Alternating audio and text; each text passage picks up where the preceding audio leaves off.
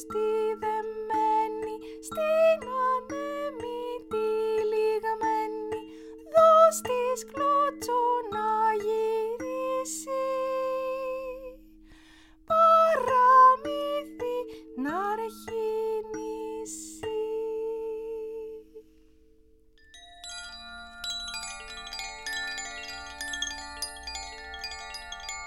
Ήταν μια φορά και έναν καιρό ένας βασιλιάς που ζούσε σε ένα κάστρο πανέμορφο, σε μια όμορφη πολιτεία. Είχε τρεις γιους, τρεις λεβέντες, που ήταν ο ένας ομορφότερος από τον άλλον. Αυτός ο βασιλιάς είχε και μια μιλιά μαγική, που έκανε τρία μήλα κάθε χρόνο και λέγανε πως όποιος έτρωγε από αυτά θα ήταν πάντα υγιής και χαρούμενος. Αμέλα που κάθε χρόνο έρχονταν ένα θεριό και άρπαζε τα μήλα και ο βασιλιάς δεν είχε γευτεί ούτε ένα, ούτε αυτός ούτε οι δικοί του άνθρωποι. Σαν να μεγαλώσαν τα παιδιά του, έρχεται μια ημέρα ο πρώτος ο γιος και του λέει «Πατέρα θα παραφυλάξω απόψε να σαϊτέψω το θεριό και να γλιτώσουμε από αυτό και να σώσουμε τα μήλα». Ήρθε λοιπόν το βράδυ, εκάθισε κάτω από τη μιλιά, ετοίμασε τη σαΐτα του με τα φαρμακομένα βέλη και περίμενε. Αμέλα που φύσηξε ένα γλυκό αεράκι και τον επήρε ένας ύπνος και ξυπνάει το πρωί και κοιτάει και έλειπε το μήλο από το δέντρο. Τη δεύτερη βραδιά εδοκίμασε ο δεύτερος γιος του βασιλιά. Μασά και το πρώτο του γιο και χειρότερα, κοιμήθηκε κι αυτός και άμα εξύπνησε το πρωί πάει και το δεύτερο το μήλο. Έμεινε ένα μοναχά. Ε τώρα ήταν η σειρά του τρίτου γιου να παραφυλάξει. Πήρε τη σαΐτα με τα φαρμακομένα βέλη, εκάθισε κάτω από το δέντρο και περίμενε. Πιάνει μάτια μου ένα αεράκι γλυκό, ένας αέρας μαγικός και νιώθει ο γιος του βασιλιά τα βλέφαρά του να βαραίνουνε. Θα κοιμηθώ λέει με το νου του και για να μην τον πιάνει ύπνος βγάνει το μαχαιράκι του το χρυσό, πληγώνει το πόδι του να τον ετσούζει η πληγή και έτσι δεν έκλεισε τα μάτια του και δεν εκοιμήθηκε.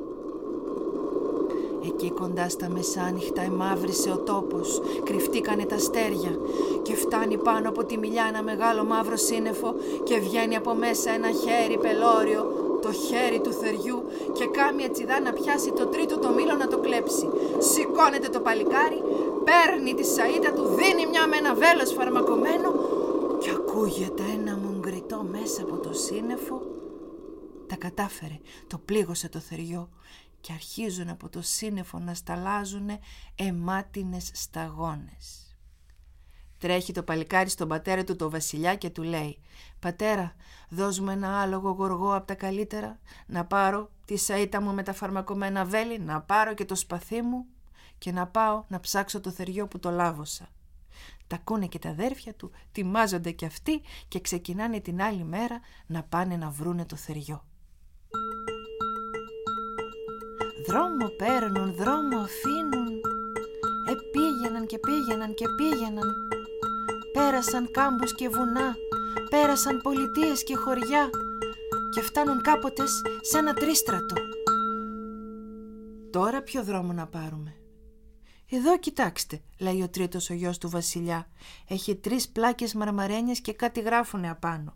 Να, τούτη εδώ λέει πως όποιος πάρει το δρόμο από εδώ στα αριστερά θα γυρίσει πίσω.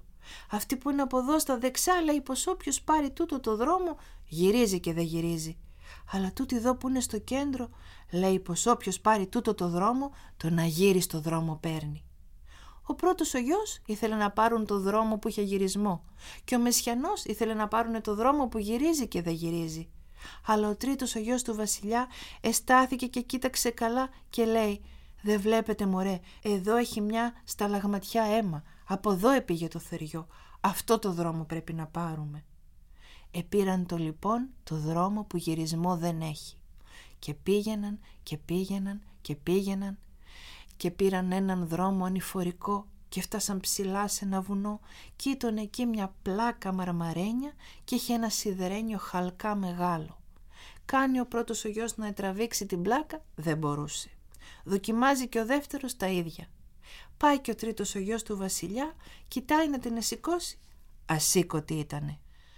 «Αχ», λέει, «ελευχή του πατέρα μου και βοήθησέ με, Και μόλις το από αυτό, του ήρθε η αντριοσύνη του και πιάνει το χαλκά και δίνει μια και την εσήκωσε την πλάκα τη μαρμαρένια. Σκύβουν τα παλικάρια και κοιτούνε και τι να δούνε. Βγαίναν από μέσα φωτιές και φλόγες και στάχτες και καπνοί. Τώρα δένουν τον πρώτο το γιο του βασιλιά, κάνει αυτός μία να κατέβει, φτάνει στα μισά του πηγαδιού, τον επήραν οι φλόγες, άρχισε να φωνάζει, τον ανεβάσανε. Δοκιμάζει και ο δεύτερος τα ίδια και χειρότερα. Πάει και το τρίτο το Βασιλόπουλο, μόνο κοιτάει τα αδέρφια του και λέει: Εγώ όσο και να φωνάζω, εσείς θα αμολάρετε το σκηνή μέχρι να κουμπίσουν τα πόδια μου στον κάτω κόσμο. Τον εδέσανε λοιπόν και αρχίσαν να τον κατεβάζουν. Σαν έφτασες στα μισά του δρόμου το παλικάρι, να φωτιές, να φλόγες. Καίγομαι, αδέρφια μου καίγομαι φώναζε. Μα όπως τον είχαν ορμηνέψει αυτοί αμολάρανε κι άλλο το σκηνή, κι άλλο ακόμα. Και κατέβαινε, και κατέβαινε, και κατέβαινε. Ώσπου τα ποδάρια του κάποτες ακουμπήσανε στον κάτω κόσμο. Και τώρα θα μου πείτε εσείς πώς είναι ο κάτω κόσμος. Ο κάτω κόσμος του λοιπόν είναι όπως και ο απάνω. Είχε πρασινάδες, είχε λουλούδια λογιό λογιό, είχε πουλιάνα και λαϊδούνε, είχε και ένα θεόρατο παλάτι, ένα πανόριο κάστρο. Και φτάνει κοντά κοντά το παλικάρι και βάνει αυτή να ακούσει τι γίνεται γιατί είχε ησυχία μεγάλη και από μέσα από το παλάτι ακούστηκε ένα τραγούδι λυπητερό και θλιμμένο.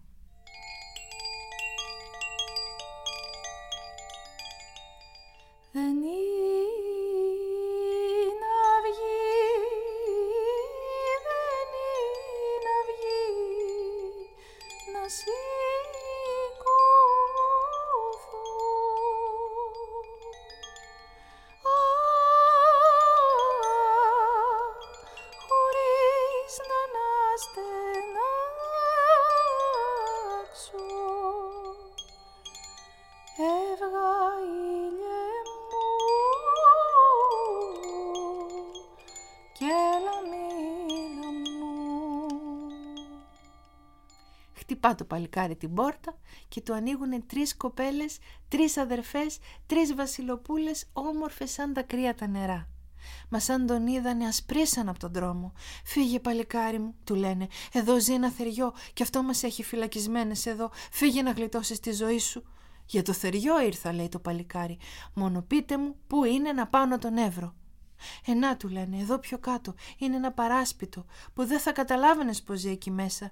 Είναι αυτός θεόρατος, τα χέρια του πελώρια, τα ποδάρια του φτάνουν μέχρι την άλλη άκρη.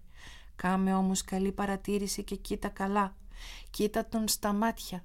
Αν τα μάτια του είναι ανοιχτά, να ξέρεις πως κοιμάται ύπνο βαθύ και να μην φοβάσαι τίποτα. Μα αν τα μάτια του είναι κλειστά, αυτό σημαίνει ότι σε βλέπει. Τότε σήκω και φύγε. Αν θες να τον ξεκάνεις, μπες μέσα στο δωμάτιο και θα βρεις πάνω από το κεφάλι του ένα σπαθί ξυλένιο. Με αυτό να τον εκτυπήσεις μόνο μία φορά, γιατί αν τον εκτυπήσεις και δεύτερη θα ξαναζωντανέψει.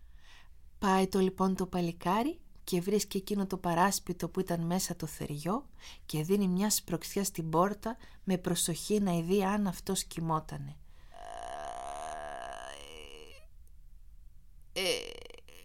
Κοιτάει και τι να είδει.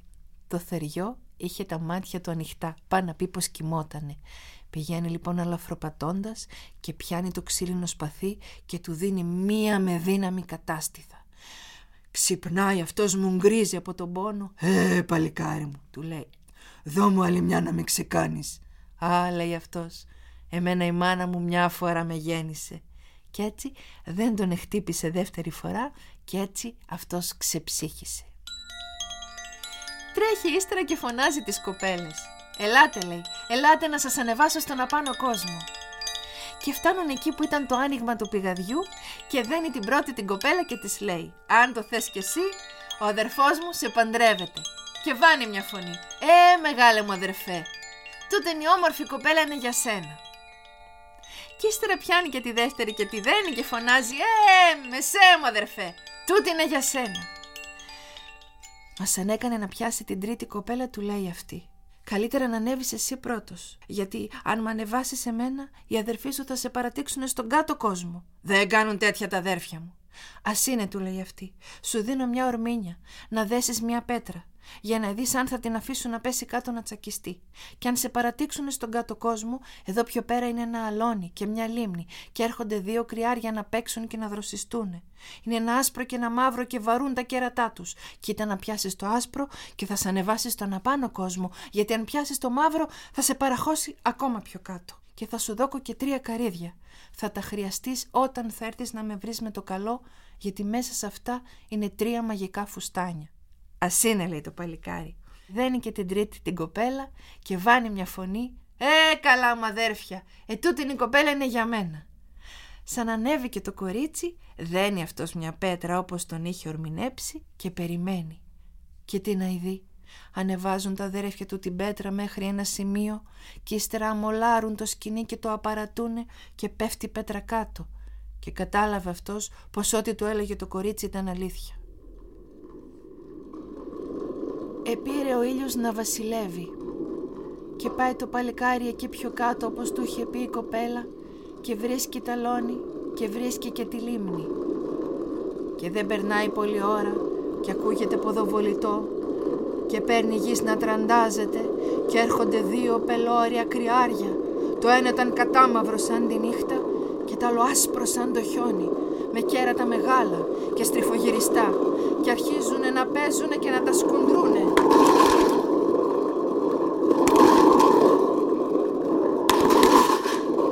Και έπεφτε το ένα πάνω στ' άλλο και κάνει το παλικάρι να πιάσει το άσπρο το κρυάρι δεν τα εκατάφερε κάνει δεύτερη φορά να το ξαναπιάσει, δεν τα κατάφερε. Και βάνει την τρίτη τη φορά όλη του τη δύναμη και δίνει μια... Και έπιασε το μαύρο το κρυάρι και κατέβηκε ακόμα πιο κάτω στον κάτω κόσμο.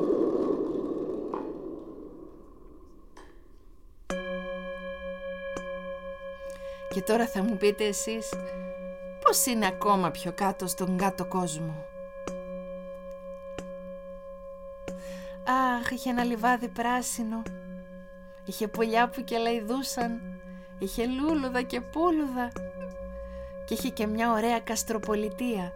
Έλαμπαν τα τείχη της άσπρα σαν το ασίμι. Και εκεί κοντά ήταν ένα σπιτάκι ταπεινό. Και πάει το παλικάρι και χτυπάν την πόρτα.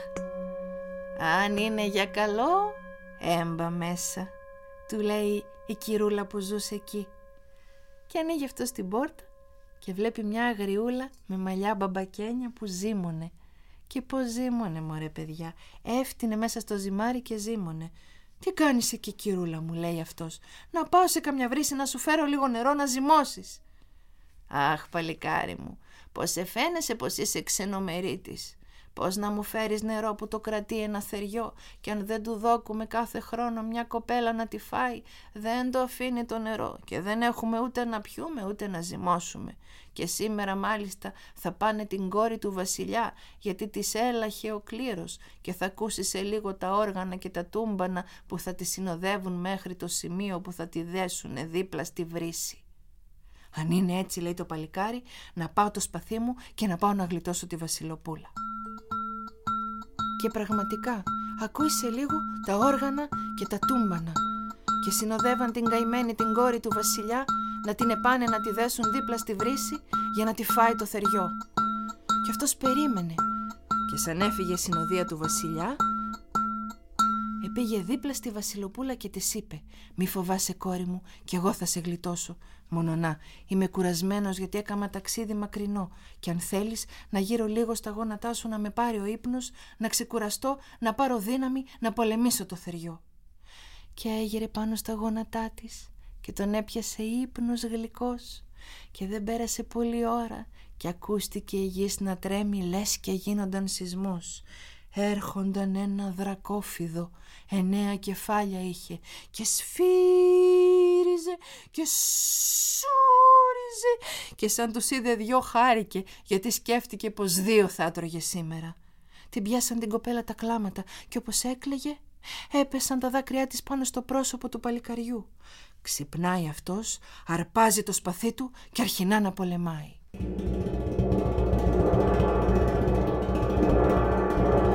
Έκοβε τα κεφάλια, μα αυτά ξαναφύτρωναν. Έκοβε τα κεφάλια του φιδιού και αυτά πάλι αφιτρώνανε. Πάλευε, πάλευε, δεν ξέρω πόσες ώρες. Απόκαμε στο τέλος το παλικάρι, έλεγε πως δεν θα τα καταφέρει. Ας που εκεί που πάλευε, κάμενη καλή παρατήρηση και βλέπει στο χώρισμα του λαιμού εκεί που φύτρωναν τα κεφάλια του θεριού ένα κόκκινο σημάδι. Βάνει όλη του τη δύναμη και δίνει μια εκεί πάνω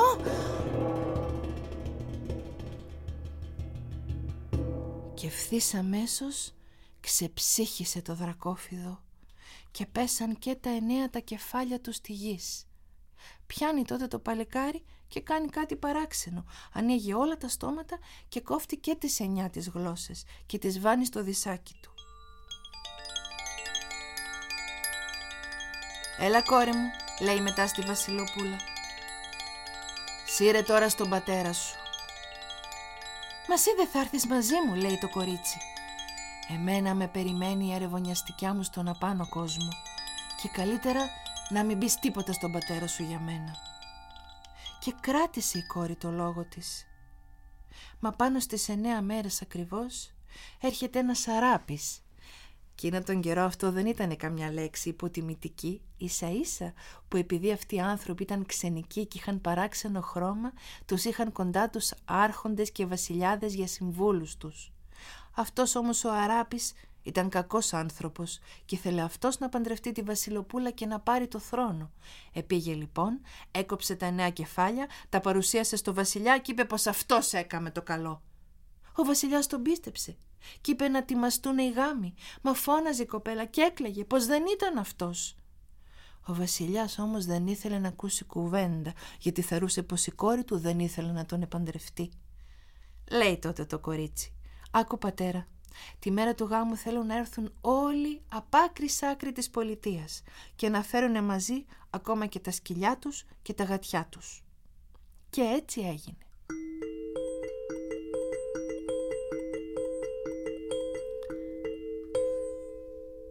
Σήκω γεια μου να πάμε στο γάμο, λέει η κυρά.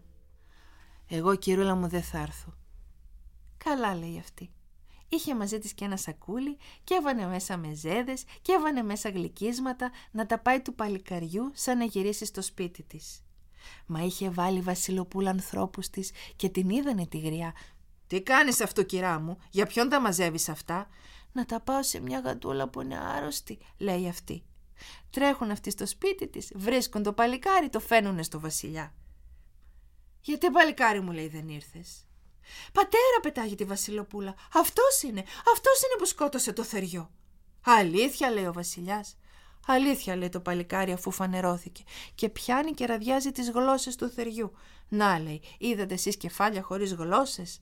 Και πραγματικά, κοιτάζουν τα κεφάλια του φιδιού, δεν είχαν μέσα γλώσσες. Κατάλαβε ο Βασιλιάς και άβαλε τον αράπη στα μπουντρούμια και ύστερα ρώτησε τον Βασιλόπουλο τι δώρο ήθελε να του κάνει. Αχ, Βασιλιά μου, λέει αυτός, τίποτα δεν θέλω, γιατί με περιμένει η αρεβωνιαστικιά μου στον επάνω κόσμο, και αν μπορείς να με βοηθήσεις να επιστρέψω. Μα δεν είχε ο Βασιλιάς τρόπο και λυπήθηκε πολύ.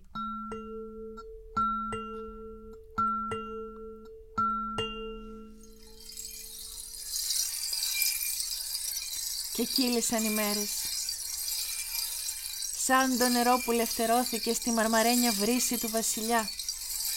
Και μια ημέρα εκεί που περπατούσε το παλικάρι βλέπει ένα δέντρο αψηλό που τα κλαδιά του υψώνονταν ως τον ουρανό και είχε μια ωραία παχιά σκιά και κάθισε λίγο να ξεκουραστεί.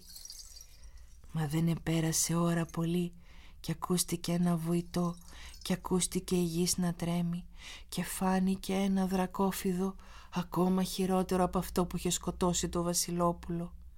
Τούτο εδώ είχε σαράντα κεφάλια. Ξυπνάει το βασιλόπουλο, αρπάει το σπαθί του και αρχινάει πάλι τον πόλεμο.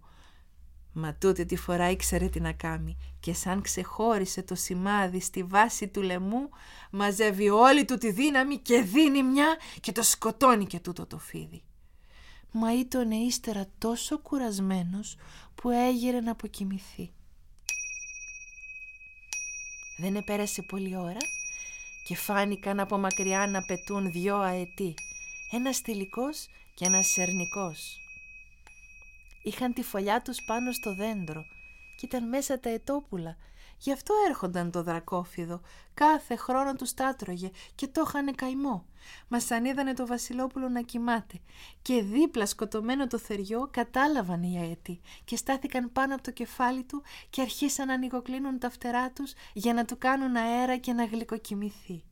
Και όταν εξύπνησε το Βασιλόπουλο γέλασε. «Για το καλό που μας έκαμες», λέει ο αητός, «τι δώρο θέλεις να σου κάμουμε». Ενά, λέει το παλικάρι, μπορείτε εσείς να με στον απάνω κόσμο. Μπορούμε, λέει η Αετίνα, μα θέλουμε να τρώμε και να πίνουμε γιατί το ταξίδι είναι μακρύ. Και θέλουμε σαράντα οκάδες κρέας και σαράντα τουλούμια κρασί. Επήγε το Βασιλόπουλο, τα ζήτησε από το βασιλιά και σαν εφορτώσανε τους αετούς ξεκινήσανε για το ταξίδι.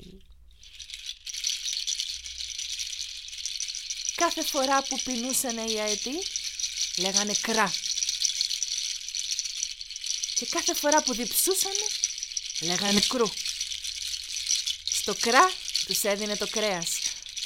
Στο κρού τους έδινε κρασί να ξεδιψάζουνε.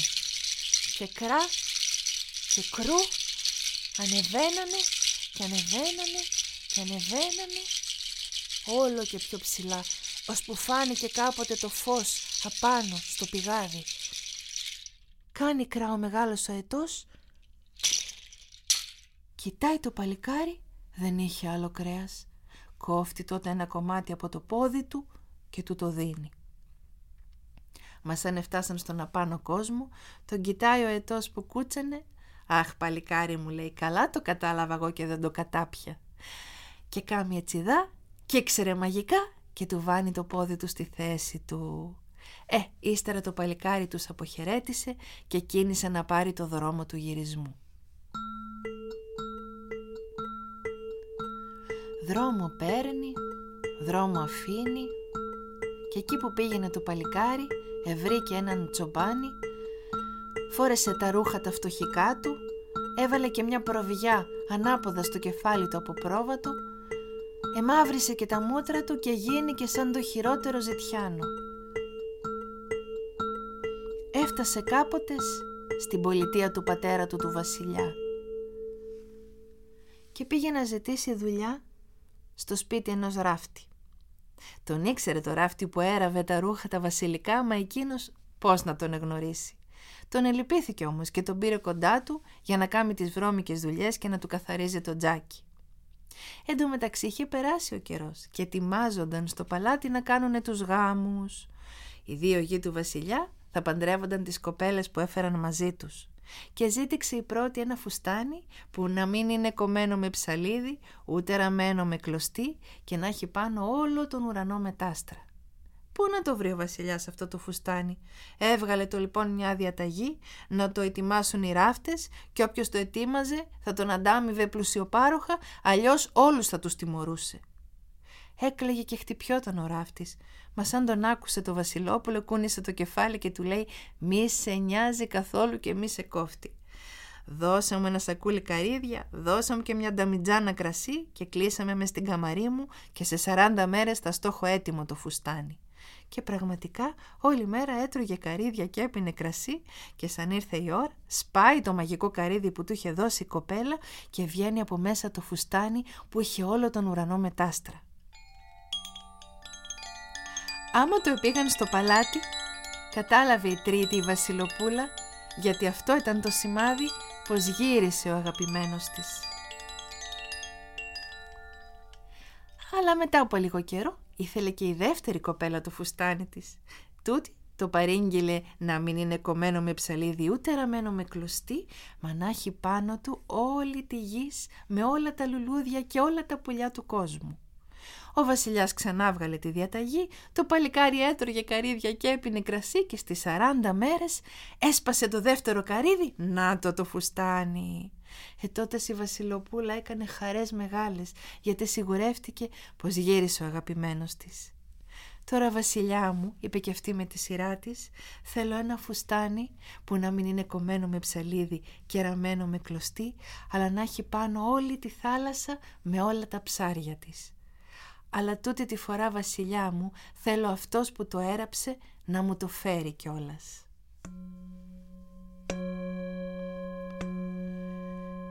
Έτσι εγίνηκε και το βασιλόπουλο έσπαγε και έτρωγε καρύδια, έπινε γλυκό κρασί και πάνω στις 40 μέρες έσπασε και το τελευταίο καρύδι και βγήκε από μέσα ένα φόρεμα που άλλο να σας το λέω εγώ και άλλο να το βλέπατε με τα ίδια σας τα μάτια.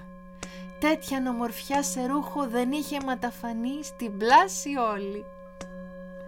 Το πήρε το βασιλόπουλο και το πήγε στο παλάτι και σαν ήρθε το βράδυ και μαζευτήκαν όλοι ζήτηξε να πει ένα παραμύθι. Εχάρηκε ο βασιλιάς γιατί εκείνο τον καιρό οι παραμυθάδες οι καλοί ήταν περιζήτητοι.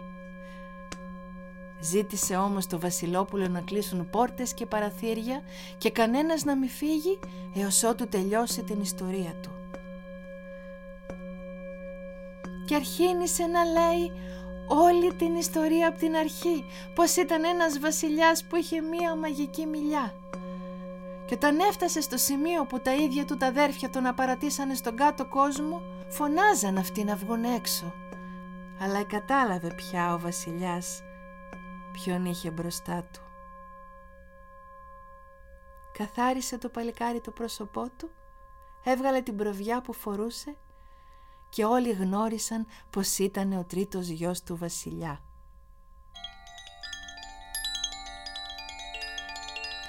Ε τότες πια ο βασιλιάς αγκάλιασε το γιο του και την ίδια κιόλας στιγμή έβγαλε την κορώνα από το κεφάλι του και τον έκαμε αυτόν βασιλιά. Πρόσταξε αμέσως βέβαια να κλείσουν τους δύο γιους τους στα μπουντρούμια για το κακό που έκαναν, για τρία ολόκληρα χρόνια. Κι ύστερα, ύστερα, κάναν γάμους και γλέντια και χαρές και ξεφάντωσες πολλές. Και πέρασα κι εγώ από εκεί μα είχα παπούτσια από χαρτί και λιώσανε και πάνε. Και στο γάμο δεν επήγα. Και στο παλάτι δεν εμπήκα γι' αυτό κι εσείς άμα θέλετε πιστεύετε το παραμύθι που σας είπα σήμερα;